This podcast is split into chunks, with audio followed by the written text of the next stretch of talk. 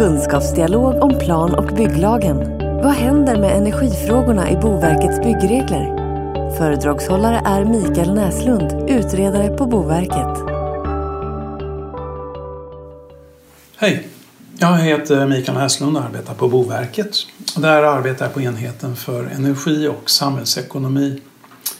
Eh, till vardags arbetar jag då med energireglerna i BBR och Eh, de här reglerna bygger på regler i plan och bygglagen, plan och byggförordningen och även EU-direktiv har sitt inflytande här. I den här presentationen ger jag bakgrunden till de senaste ändringarna, vilka ändringar det var och de ändringar vi kan se framför oss i eh, BBR vad det gäller energikraven. Och det här som en grund för diskussionen vi har senare. Vi kan ju börja med eh, att tänka på vad som står i PBL. Där är alltså energihushållning och värmeisolering ett tekniskt egenskapskrav. Eh, och det här är vidare förtydligat i plan och byggförordningen. Eh, men vi har också ett direktiv från EU som, som har klart inflytande på hur vi utformar våra byggregler. Till viss del, inte alla, men till vissa delar. Och det här direktivet det är EUs direktiv om byggnaders energiprestanda som kom 2010 i en andra version. Och där ges ramarna för hur energikraven ska definieras och formuleras och även finns det text om energideklarationerna.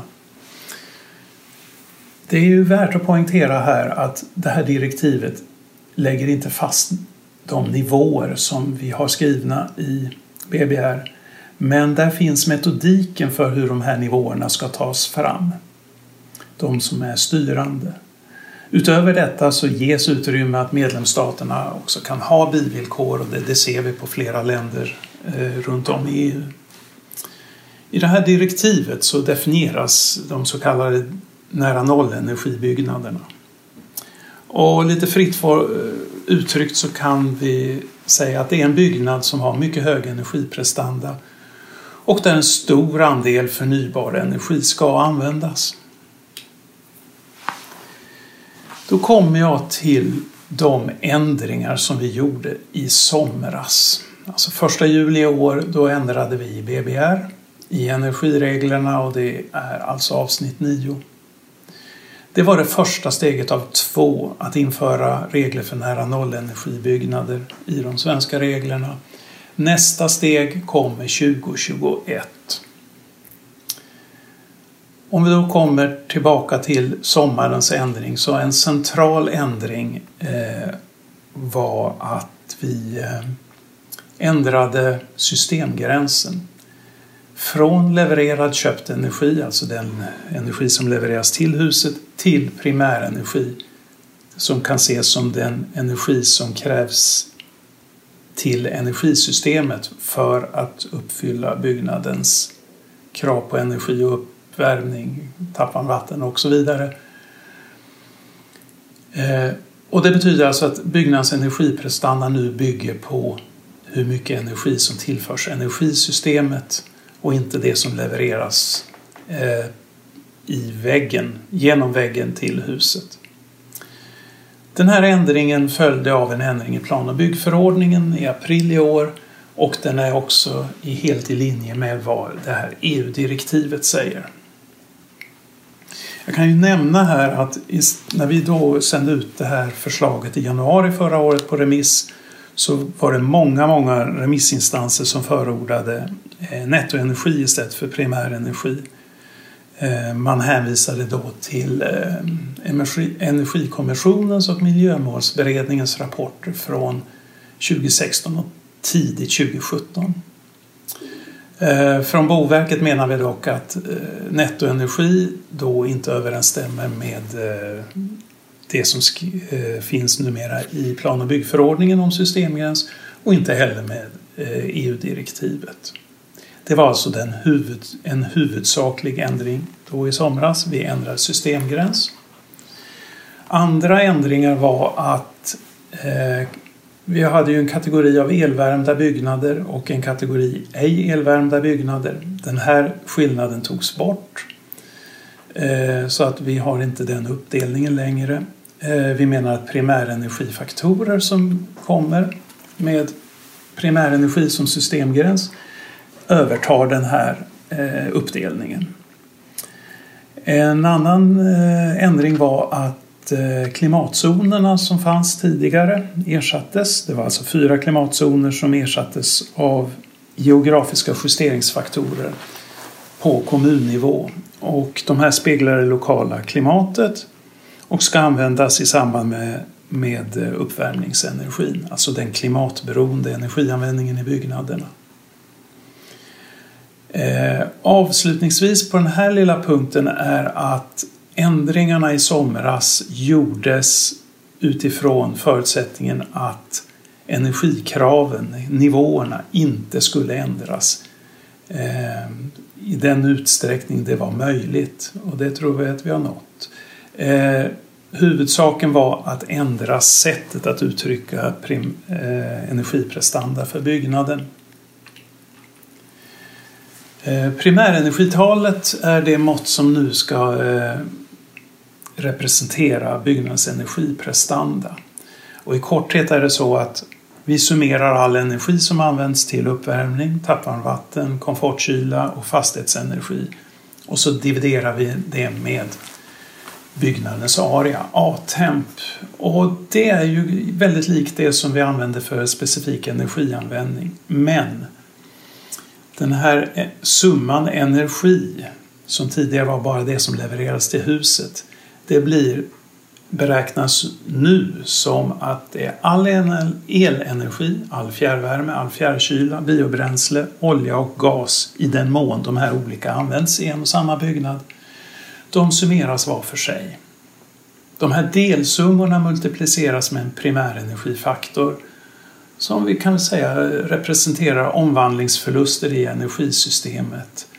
Till exempel hur mycket energi som behöver tillföras ett kraftverk för att få producera den el som sedan används i byggnaden. Summan av de här delsummorna som då har multiplicerats med varsin eh, primärenergifaktor divideras sedan med A-temp. Och det är i det här sammanhanget som de geografiska justeringsfaktorerna kommer in. Den uppvärmningsenergi som används i byggnaden divideras med kommunens geografiska justeringsfaktor och får, blir alltså så att säga korrigerad till e- ett referensvärde. Och de här ändringarna gör att de åtta tabeller som fanns i BBR med energikrav för klimatzonerna och elvärmda och icke elvärmda byggnader de är reducerade ner till en tabell. Vi får alltså ett värde som beräknas och ett värde som det ska jämföras med. Dock har vi då lagt till en lång tabell i BBR och det är med de geografiska justeringsfaktorerna för varje kommun. Det är ju 290 kommuner. Så, så kommer vi lite grann in på andra regler i eh, BBR vad det gäller energi. Och då kan vi ta utgångspunkten i de tre punkterna i plan och byggförordningens tredje kapitel som dels talar om att energiprestanda ska uttryckas i primärenergi och det har jag talat precis om. Vi ska hushålla med el. Där har vi då den maximalt installerade eleffekten som exempel. Vi skriver också om el, effektiv elanvändning, riktlinjer också för elanvändningen i ventilationssystem, det vill säga till fläktarna. Sen ska ju klimatskärmen ha en hög standard, hög kvalitet eh, och släppa igenom lite energi. Eh, och det har vi översatt till ett krav på UM-värdet, alltså klimatskärmens genomsnittliga värmegenomgångskoefficient. Eh, vi strävar ju efter att ha funktionskrav och det gör ju att vi ska kunna verifiera att kraven är uppfyllda genom mätning. Eh, och de här funktionskraven ger ju också möjlighet i det här fallet då för byggherren att kombinera eh, hur han vill utforma klimatskärmen, om man vill hur effektiva installationer som väljs och även energiförsörjningen. Allt detta för att uppfylla då energikraven. Eh, detta har vi istället för en rad detaljkrav. Då kan man ta till exempel, vi har inga krav på eh, hur effektiv en värmepump ska vara. Den ska bara i sin helhet. Den ska vara så att vi uppfyller kraven. Och eh, det här med att mäta, det är ju så att vi rekommenderar att när verifieringen ska, av energikraven ska göras så ska det vara genom en mätning. Eh, det, det, är den rekommenderade metoden från, enligt Boverket och våra regler. Det är möjligt att beräkna energianvändningen men det, det är ett, ett tillåtet alternativ. Eh, här kan jag ju säga att vi är ensamma i Sverige om, om att verifiera genom mätning. Övriga medlemsstater i EU använder beräknade värden. Så, då kommer vi till framtiden här. Jag talar om att vi under 2021 ska det träda i kraft nya energiregler. Eh, förslag till dem kommer att sändas ut tidigt under 2018, alltså bara om några månader. Eh, de kommer ha i grunden samma struktur som dagens krav. Det blir alltså inga radikala förändringar i sättet att eh, ställa kraven. Så vad, vad, kommer då vara nytt i det här förslaget till regler 2021? I första hand så, så skärper vi energikraven. Eh, sen kommer vi också ha andra primärenergifaktorer. Det här är en väldigt diskuterad eh, fråga. Eh, det innebär en annan viktning av energislag än vad vi har i dagens regler. Eh, de värden som finns idag för el, fjärrvärme och så vidare är valda så att energikraven så långt som möjligt blev oförändrade när vi genomförde ändringarna i somras. Sen så tillkommer ju andra saker här. Vi, vi ställer ju hårdare krav då på vad det gäller krav, energikraven. Och då får det lite konsekvenser för hur vi formulerar tillägg för eh, ventilation i lokaler. Eh, UN-värdet för klimatskärmen ses över och lite grann om installerad eleffekt. Så, så det är som vi kommer att ställa energikraven och man kan ju tänka sig andra sätt att ställa energikraven. Vi har ju hört mycket om LCA de senare åren. Man kan tänka sig eh, mer direkta miljömål, alltså kanske krav på eh, CO2-emissioner maximala där. Eh, man kan också fundera på om våra byggregler ska driva på den tekniska utvecklingen eller följa utvecklingen och där kraven sätts på de kostnadsoptimala nivåerna. Här har vi EU-direktivet som säger att kravnivåerna åtminstone ska vara kostnadsoptimala eh, men ger utrymme för hårdare krav. Och med det här så är jag färdig med den här presentationen. Jag hoppas att det har givit en eh, bra bakgrund för diskussionen framöver. Och där kommer jag också ha med mig två frågor som vi kan ha som utgångspunkter för den diskussionen så att eh, Väl mött lite senare.